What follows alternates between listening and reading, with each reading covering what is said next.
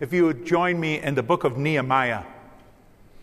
I have a, a little passage of scripture that I'd like to read to you and make a couple comments, and I, I really believe that uh, you'll be blessed and edified. Nehemiah, I'll be reading out of the New International Version just because I'm, I'm reading a, a passage of what scholars call Nehemiah's memoir because he speaks in the first person. And it's a story. It says, The words of Nehemiah, son of Hakaliah, in the month Kislev in the 20th year, while I was in the citadel of Susa, Hanani, one of my brothers, came from Judah with some other men, and I questioned them about the Jewish remnant that had survived the exile and also about Jerusalem. They said to me, Those who survived the exile and are back in the province are in great trouble and disgrace. The wall of Jerusalem is broken down, and its gates have been burned with fire. Nehemiah is hundreds of miles from Jerusalem. Jerusalem had been destroyed by the kingdom of Babylon because God's people had become sinful and lost God's protection. He sent Babylon upon them to, be, to chastise them as a nation, as a city, and as a people. Nehemiah lives quite a long time after that took place. Well over a hundred years have elapsed. So Nehemiah was never in Jerusalem himself. He was not in Jerusalem at the time that Jerusalem was overthrown by the Babylonians. And in fact, in the meantime, Persia, the empire of Persia, has overtaken Babylon, and Nehemiah is serving in the capital of the Persian Empire. And uh, like I said, more than a hundred years after the uh, what some, the Jewish people now call the Great Disaster. Verse 4 says, When I heard these things, I sat down and wept. For some day I mourned and fasted and prayed before God of heaven. You get the idea. Prayed. We're praying tonight. Let's see if we can draw a connection between Nehemiah and his prayer and our situation in upstate New York. Lord, the God of heaven, the great and awesome God who keeps his covenant of love with those who love him and keep his commandments. Let your ear be attentive and your eyes open to hear the prayer your servant is praying before you day and night for your servants, the people of Israel. I confess the sins we Israelites, including myself, and my father's family have committed against you. We have acted very wickedly toward you. We have not obeyed the commands, decrees, and laws you gave your servant Moses. Notice that he is not at all sparing about himself. You couldn't say that Nehemiah caused the overthrow and the downfall of Jerusalem. He wasn't even alive at the time. But he is saying, Forgive us of our sins, including my own. What can he be talking about? Only one thing that he was standing by doing his service as a cupbearer to the Persian king while Jerusalem was allowed to flounder in destruction and neglect. And he puts it this way we haven't obeyed the law that Moses gave us. I will call this, I, I won't call Nehemiah's sin the sin of commission, that he did some evil thing exactly, but it was the sin of omission. Is that until then, he had done nothing. Nothing for Jerusalem. Nothing to rebuild it. Nothing to show concern for it. It was the sin of omission that he was confessing. Brothers and sisters, I'll remind you. A little over a year ago, we had our first leadership seminar. And at the very first leadership seminar, I mentioned to the leadership seminar, we have four very serious problems at our church. Very serious, very urgent. We must take action. And the number one problem I mentioned at leadership seminar, I have also mentioned in big church, and that is that we have not been winning souls like we need to win souls. What happened to our care for people, our love for people, our burden for people to be relieved from the sentence of hell that is on their heads, leaving them in their uh, sinful, ignorant state, like in Nineveh. They don't know their right hand from their left hand. I knew we as a church had to get to work. We had not been winning souls to the Lord like we should, and I can tell you something is happening. Things are changing.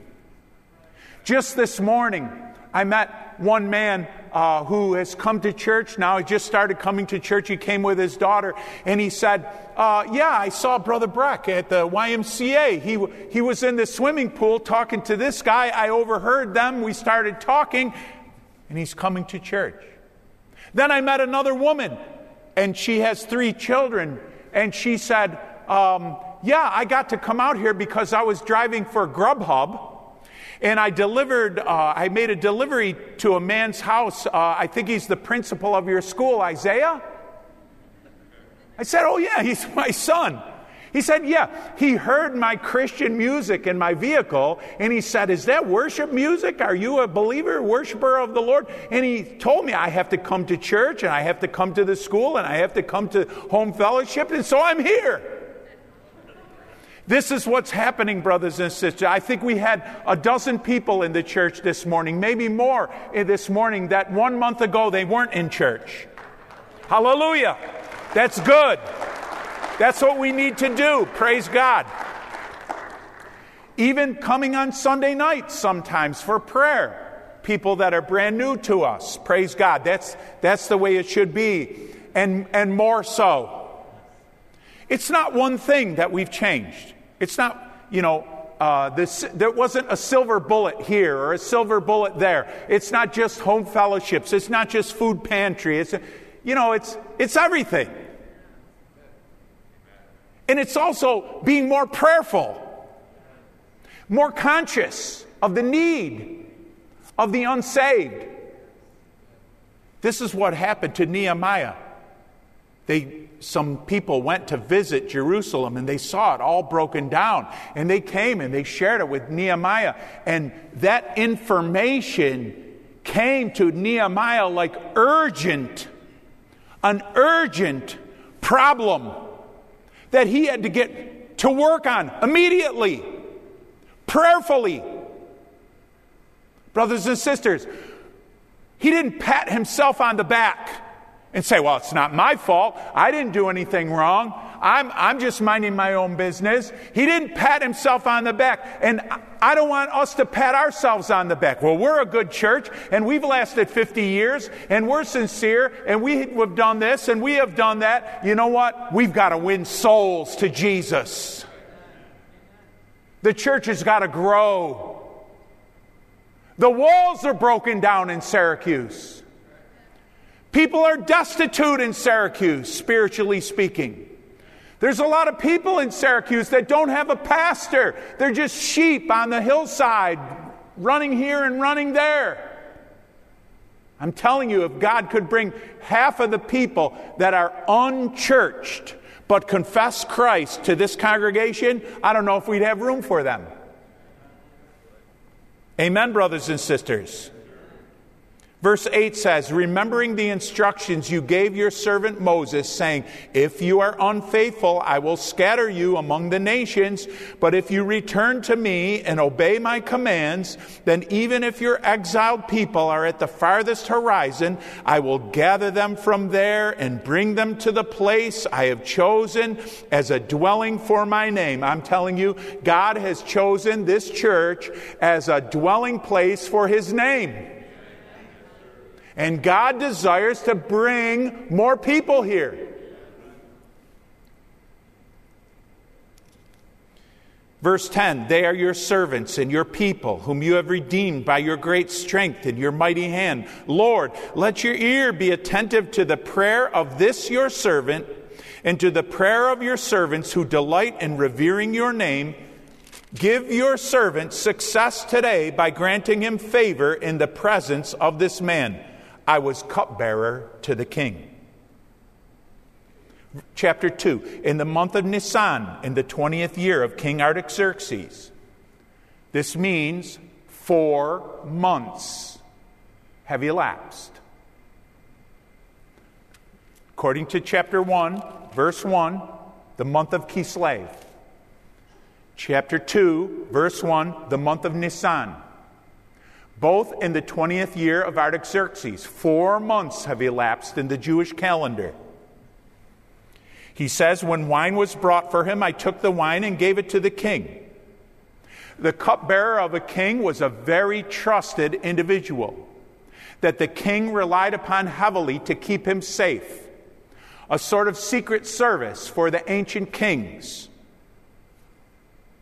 He takes the cup to the king and he says, I had not been sad in the presence of the king, in his presence before. So the king asked me, Why does your face look so sad when you are not ill? This can be nothing but sadness of heart. I was very much afraid. Oh no. I wonder, is he displeased with me?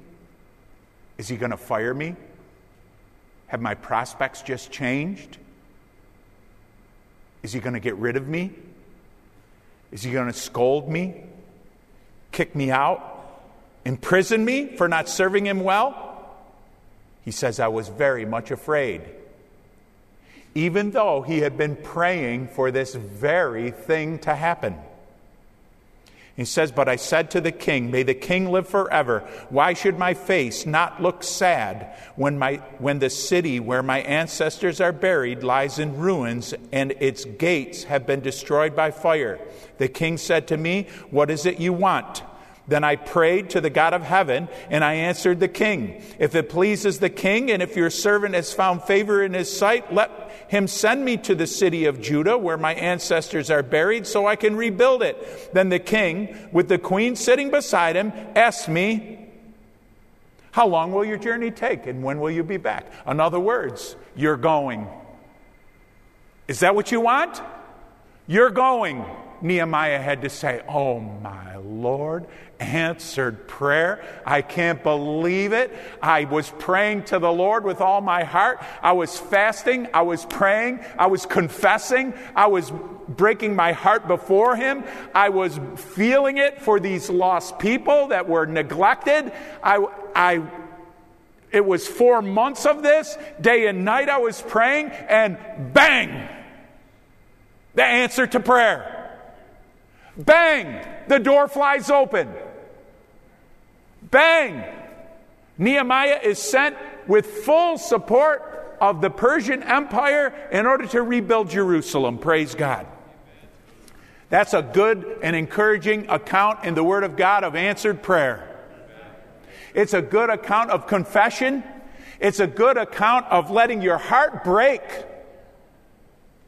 for the needs that have not been met for the people that are out there and hurting and don't have the spiritual support that they need. To, to have our hearts break for the unsaved. For, have our, for our hearts to break and to, to grieve, in a sense, for the believers that are out there and un, un, unshepherded. just wandering the hillsides. You say, oh, it's their own fault. It's the, it's the age we live in. It's their own fault. It's signs of the Lord's coming. Nehemiah used no excuse. And he was thinking of the sin of omission. We've got to do more. And I pray that God will send his spirit upon us this very night as we pray. This very night with a concern for us to do the commands of Jesus Christ, to bind up the brokenhearted, to proclaim the year of Jubilee, to proclaim the gospel, that the blind would see and the lame would walk, that we would bear up under the great commission of our Lord Jesus Christ. So, if you will, uh, you can pray wherever you are. You can pray in your seats. You can come up front. If you, we will all join together tonight in prayer for souls, for Jesus Christ to uh, move in the life of souls and save them, uh, for the Lord to bring to a safe haven where they will be taught. Uh, those who are out on the hillsides and unshepherded, uh, let's join our hearts in prayer tonight. Praise God.